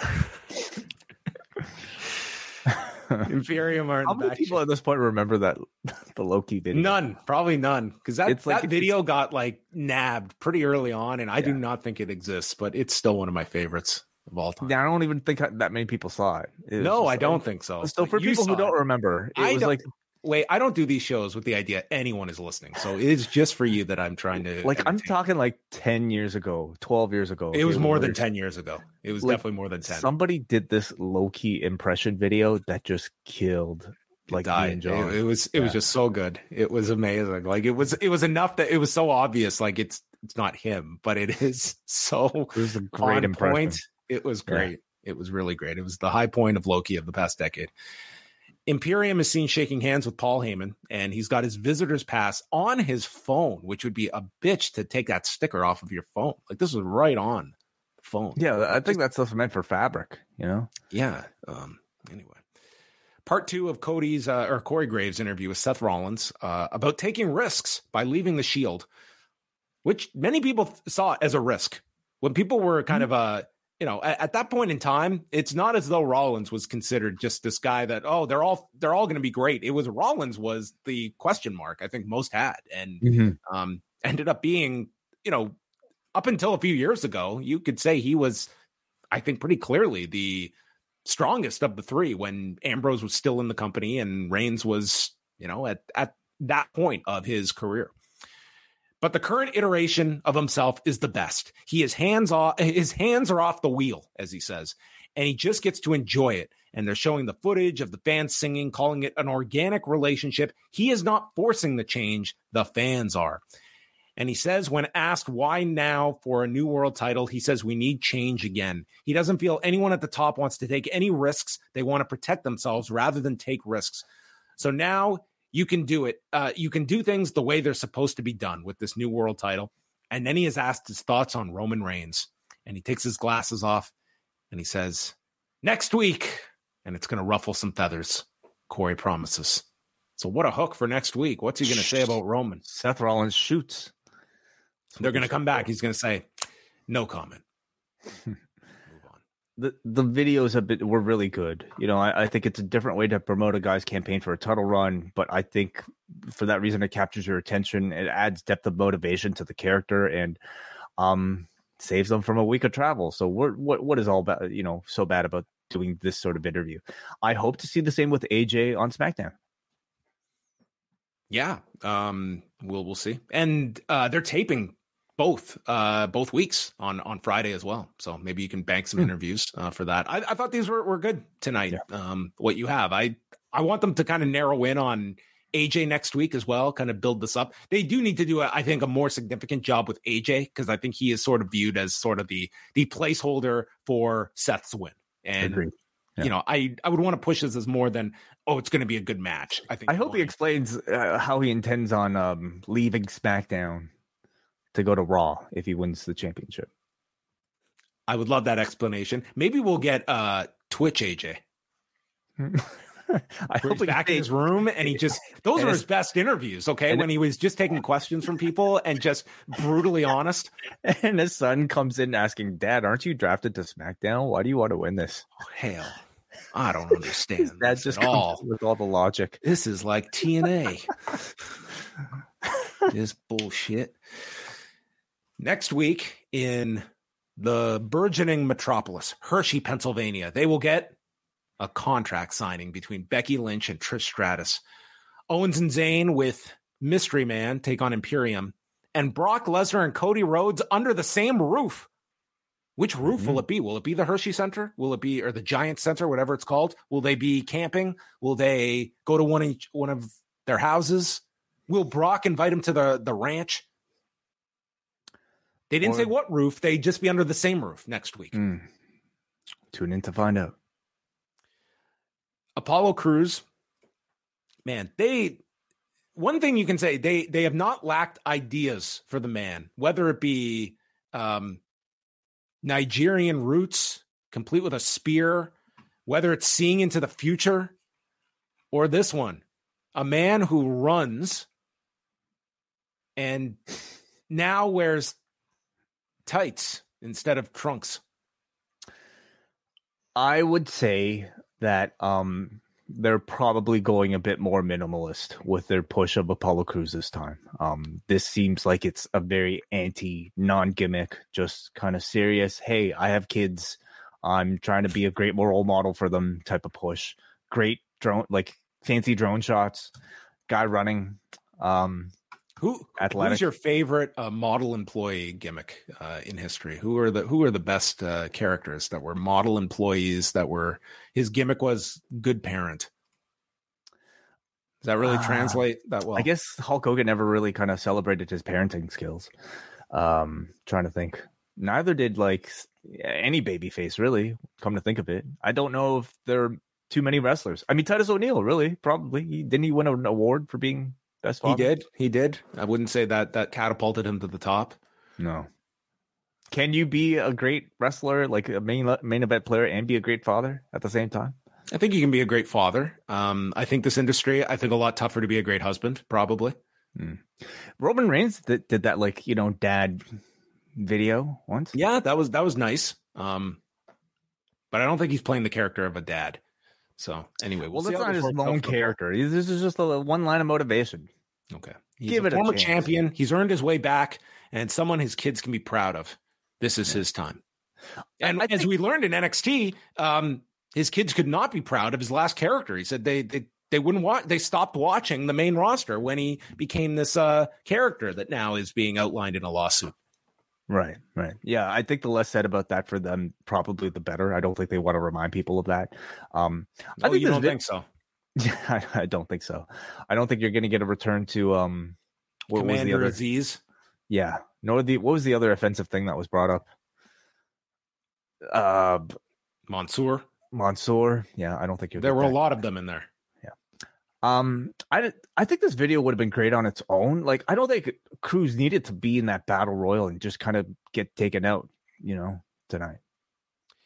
it was a little backwards um, with, with with several of them where you got yeah the video package after same with JD McDonagh although McDonagh did have the the Ziggler thing Y- y- both of these I think could have aired before the battle royal Yeah. wouldn't have hurt It, it doesn't matter, honestly. it Yeah. doesn't for Apollo Kevin Owens and Sami Zayn against Finn Balor and Damian Priest Dominik and Ripley came out for the first commercial break. They would later be ejected to a big pop when they were getting involved. And then as Dominik is on the way to the back, Xavier Woods comes out attacking Dominik. So they will continue that. Then Paul Heyman walks out. We go to a second commercial break.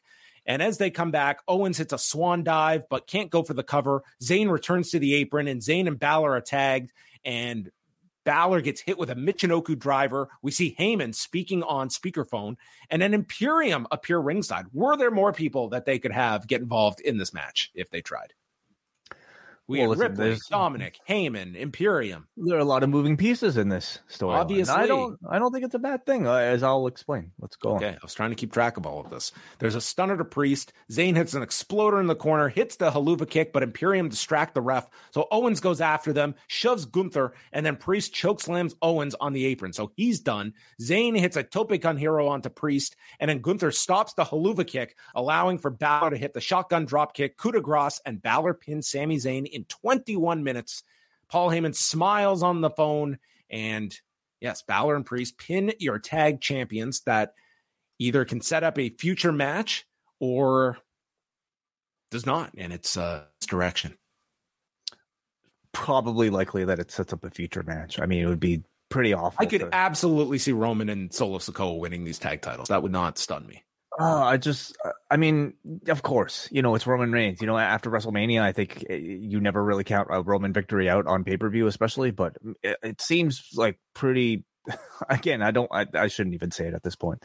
Um, For the story purpose, I think Solo losing is more interesting. That here is like Solo now is in the bad books of Roman, and Roman is, as we get further and further, I felt this the night of, and now that we are six, seven weeks removed from WrestleMania, mm-hmm. the you have to do a hell of a job to convince me that Cody not winning that title on that night was the better idea. This story is so much better if Roman has lost the title and he's just going mad now and he's pushing away the the only people he has left, yeah. The, his family. I think there's so much more. Cody is on fire as this new champion. It's fresh. You've got mm-hmm. this engaging feud with Brock that is for the belt. And Roman's got his own thing. Like there is a great story here that the title to me means so little. And you could also have split these titles in a more clean fashion than uh, what they have done here.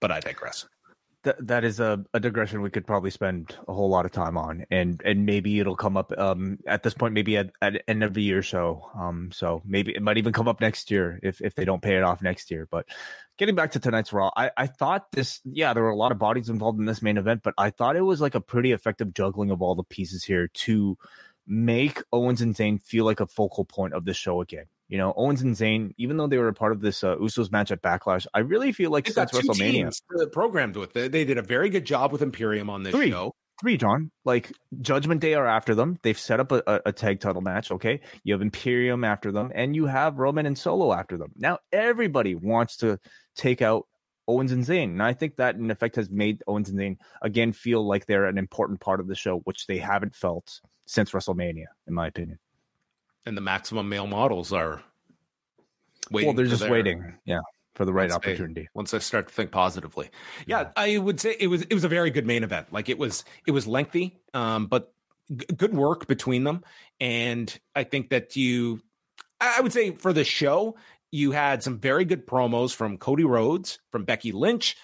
The Seth Rollins sit down. I, I like the fact that they did that as opposed to just throwing him on the show in sort of a roundabout way. They came up with something different for him. I liked what they did with, with Imperium, and those to me were the strength. Like you did build up several of these matches for Night of Champions in a pretty effective way. I, I thought it was a strong like storytelling, like intro, reintroduction type of show that you would expect from like a season premiere type of you know episode. Um, I think they're doing a good job with Gunther, doing a good job with Nakamura. Um, they, you know, at least introduced us and gave us a first program for JD McDonagh, uh, told us who, you know, Apollo Crews, um, at least a little bit more of, of, of, who he is. Um, and I think they effectively like are building, you know, Kevin Owens and Sami Zayn as again another focal point here. They're putting a lot of pieces at play, somehow being able to tell a SmackDown storyline even on a Raw with a Paul Heyman visitor pass. I, I we can scoff at maybe like the the the concept of this brand split, but I I do think is overall from a big picture being effective, being used effectively to, you know, introduce a lot of people. Well, we, we will see what the where the the end result is. Uh, visitor passes aside, but that was a Monday's episode of Raw in the books uh, with SmackDown Friday. And then uh, next week, they have Hershey taped SmackDown. And then they are into uh, what will be one of the busiest weekends in recent memory, as we have got a WWE uh, Night of Champions on the Saturday. Then we have NXT Battleground and Double or Nothing head to head. There's an Impact show in there as well. It's a and uh, the best of the Super Juniors finals are that same day as Double or Nothing and uh, Battleground.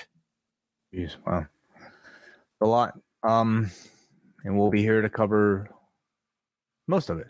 Most of it. I mean, let's let's get our our realistic uh, outcome uh, for that weekend. But this week, we have you covered on the Post Wrestling Cafe. This coming week, we have got Rewind-A-Wai with Karen Peterson joining us as we will be reviewing Dream Slam 2, which was headlined by a match that received the Match of the Year award from the Wrestling Observer newsletter. We will be going through uh, the majority of that card. It's a five plus hour show. Uh, I watched the second half of it. So we will be going Top through the results. matches. Top six matches. Yes. So that is all going to be coming up on Thursday with Karen Peterson sitting in with us. Friday night, we have Rewind-A-SmackDown for Cafe members. And Sunday, Karen Peterson and Bruce Lord will be reviewing New Japan's Resurgence show from Long Beach, California, featuring Will Ospreay against Hiroshi Tanahashi. Jon Moxley is on the show. Probably a lot of angles to set up Dominion and probably even some maybe um, hinting towards Forbidden Door as they start to get closer to that show as well. So all those bonus shows this week, postwrestlingcafe.com, $6 gets you all of our extra bonus shows, all of the archives, and uh, plenty more at the cafe. But also uh, this week, what else, Wai? The NWA podcast coming your way. Yeah. Um, feedback is also Oh, coming up I totally forgot about feedback. later. I'm so Sorry. tired at this hour, It's folks. all right, John. We have, of course, your chance to get in on the conversation. You don't have to wait till this weekend, okay? Um, this is a part of the show that we value very much, and you can have your say right now, especially those of you tuning in live at youtube.com slash post wrestling and are kind enough to want to support the channel by sending us a super chat. Let's go first all here too. Hansi. Hansi, busted open's biggest fan, Hansi, sends $2.79 to ask, have you guys ever had La Croix in your eyes after wasabi? LaCroix? No. LaCroix? LaCroix. It's got a hint of lemon. Yeah. Uh, d- if given the option, um, I'd be more afraid of the um, fizz, like the the bubbles. I think it's bu- I think it's seltzer. Is it is it seltzery? I don't know if I've ever had La- LaCroix. I've gotten Gatorade in my eyes before. That's not fun, Really? but probably not as bad as this or Wasabi? Wasabi, yeah. In the eye? Did you think? Did you think he was just playing that up, like the the wasabi stuff, to get out of making the call? That's a very interesting. That was my Idea. immediate thought. Like it was so Yeah. ridiculous that I thought this guy was like literally just trying to get out of this impossible situation where he was watching his journalistic credibility uh, melt to the floor in in front of him, and this was his r- way out of it. I never thought about that. I, I, I, I think that could make a lot of sense. Absolutely. But then he did have to suffer the LaCroix in his eyes to really kind of sell it, though. Well, that was just the the add on from from Greg that just Didn't he ask to explain it on air? He did. He wanted he wanted to explain it, but then when they had the thing uh pending call, Yeah. there was no pending. They just didn't. called it. It was like there was no like asterisk, there was no cautionary. Well, he wanted to protect his credibility. At least you got the sense he wanted to. But then what? He, why would he just throw in the towel and just give up and let let the others take full control? I think he got overwhelmed by the moment because he kind of just, you know, put his tail Hmm. between his legs by the end of that and went from, you know, Yeah. the guy standing up for the newsroom to just understanding this this power imbalance and he's just going along for the ride. And for people who uh, aren't really aware, we're talking about the Vanderpump Rules. Great episode Yeah. last week. Oh, I thought we were talking about uh, watch what happens next. Um, Have you ever watched Vanderpump Rules? never. I've only Why? read about it. It looks so dumb. What What is it? What's it about? I, I only read like uh, a recap of it, and I, I can't even put it into Well, you can't judge the show for being bad without actually watching it. You know what? I went down a rabbit hole and clicked on by my mistake. I, I really hate how you click on one video and then your algorithm just goes to shit for a week. Oh, and that's going to get way worse. Like it'll I know. it'll know awful. what you will like a year from now. I know. Yeah. I clicked on uh, Jersey Shore reunion. Dude, it's the same people. They're back. Of course. And they're What, you think they have now. other generations? Well, yeah, of course. We can't let go of oh. shit. You kidding me? We'll be following those that group until like they're ninety. I don't know Sure. what what stone has been left unturned from that group of friends at this point in time. People like warm fuzzy feelings. Okay, you you cover professional wrestling. Shit, like Stone Cold Steve Austin just wrestled last year. Everybody wanted Dwayne Johnson coming back this year. Are you kidding me? There's turnover. There's new people. Yeah, fine. Imagine we were covering this with the same six people week after week, year after year. Yeah, but listen, mon- there's money to be made, okay? And nostalgia. And these people are what parents now, I'm assuming.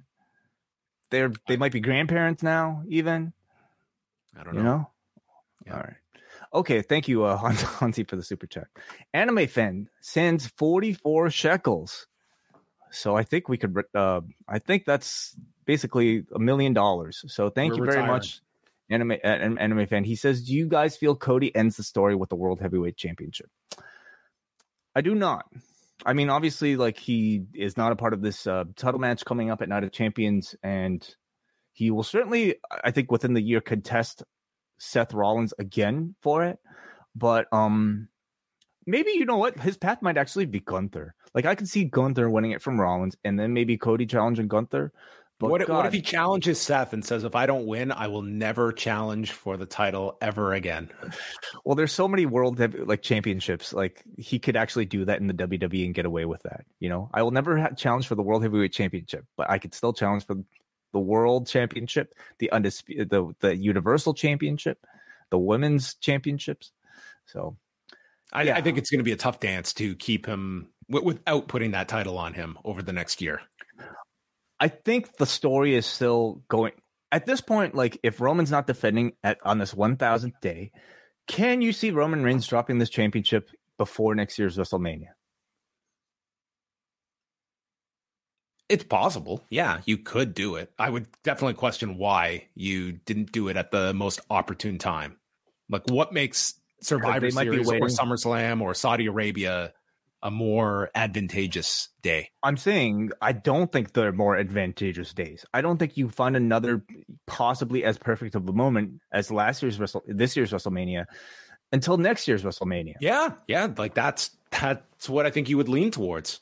And who are your candidates right now if you're going to drag this Roman Reigns championship reign all the way till next year's WrestleMania? Who Cody and Seth. I would say Cody even more than Seth, you know, but who knows what'll happen over the next year.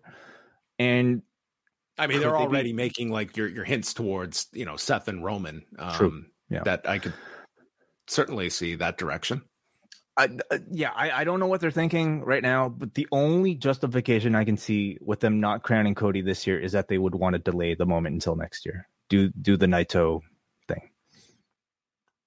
Well, we'll see. I, I don't even know if delaying it is like a great option. To to be quite honest, like what I don't know what you what what are, what are you passing up this year that next year brings you. A bigger bigger story, Hmm. bigger moment. Right, Another the gate. Continue the story forever. Yeah, I'm also getting tired of the uh the finish the story tagline. It's just one of those. It's just been it just said too much. All right, let's go to Matt Hahn, who sends five dollars. Thank you, Matt, for the support. He says, "Do you think Gunther is going to break Honky Tonk's IC title reign? Sure, Which stands at what? I have no idea. It's long. And IC title length. I, I'm just curious. Um, 454 days. I think What's he he's at? got He's at like a year, so he's still got some time. Um, Do, so do people really care? Like when he when he beats this, like is this well, going to really? clearly, Listen, they cared with Bianca just now. They made a story out of it. They didn't with Roman for some reason. But I'm saying the, the average fan. Uh, does does this matter at all?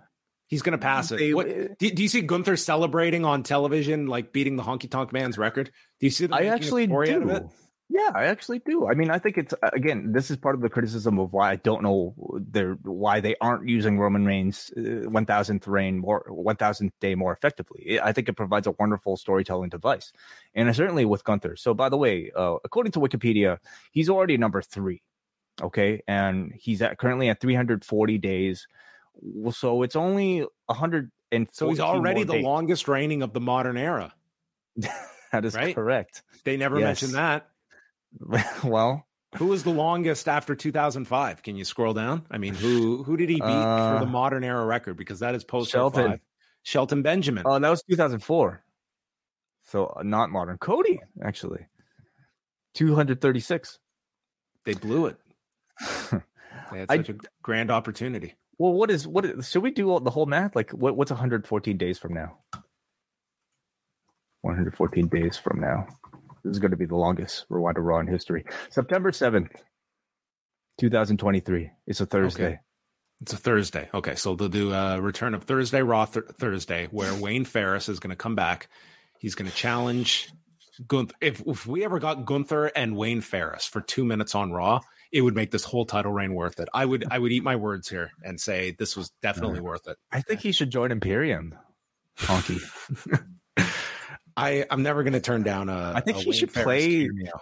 Honky Man should play the Imperial, the Gunther theme the Walter theme. And then they come down in a, in a, in a Cadillac at uh, next year's WrestleMania yeah. together. Perfect. Book it right now. Rhythm and I, Bruise. I think because they love like these sort of like record things, and because it's relatively close, I think I, I could see Gunther holding it until September. Yeah. Thank you for that. Okay. Right. Is that all? That's it. Let's go to uh, forum.postwrestling.com where we have one piece of feedback here from M- Muggin who says the newer faces on Raw made it feel fresher. The vignettes did a good job of getting the casual viewer up to speed on who they are. The background shot of Balor during Mick Don't Google Me's skit is a sign to Judgment Day is a sign that Judgment Day might go from four to five. The battle royal was solid as it gave us Mustafa Ali a nice boost to face Gunther in Jeddah. I hope it isn't a squash. Reigns casting a dark cloud over Owens and Zayn getting attacked on all fronts by Judgment Day and Imperium only amplifies the drama heading into Jeddah. And yes. Um yeah. Do you think much will be made of JD McDonagh, Jordan Devlin, and everything that went on during speaking out? Um my impression is probably not. Same here. It like it's it seems very similar to to the Riddle situation to me in that like because there hasn't really been any sort of um I don't I'm not even completely up to date on all the new information that's out there. So, but clearly it's at a place where WWE has been very comfortable putting him on TV for the past year plus and comfortable enough to bring him up on the main roster. Um but because there's always going to be that sort of inconclusiveness, it, it's still going to kind of linger, you know, especially like upon a person's re-debut.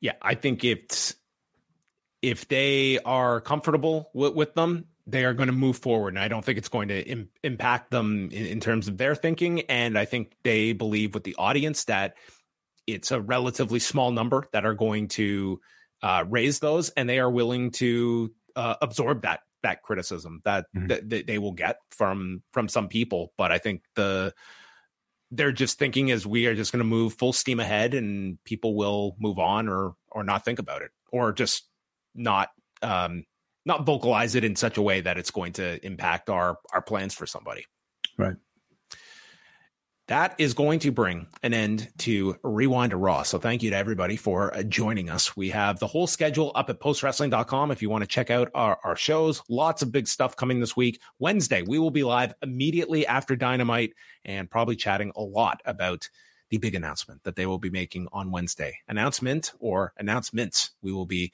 discussing all of it. So have a great week and we will speak to you on Wednesday.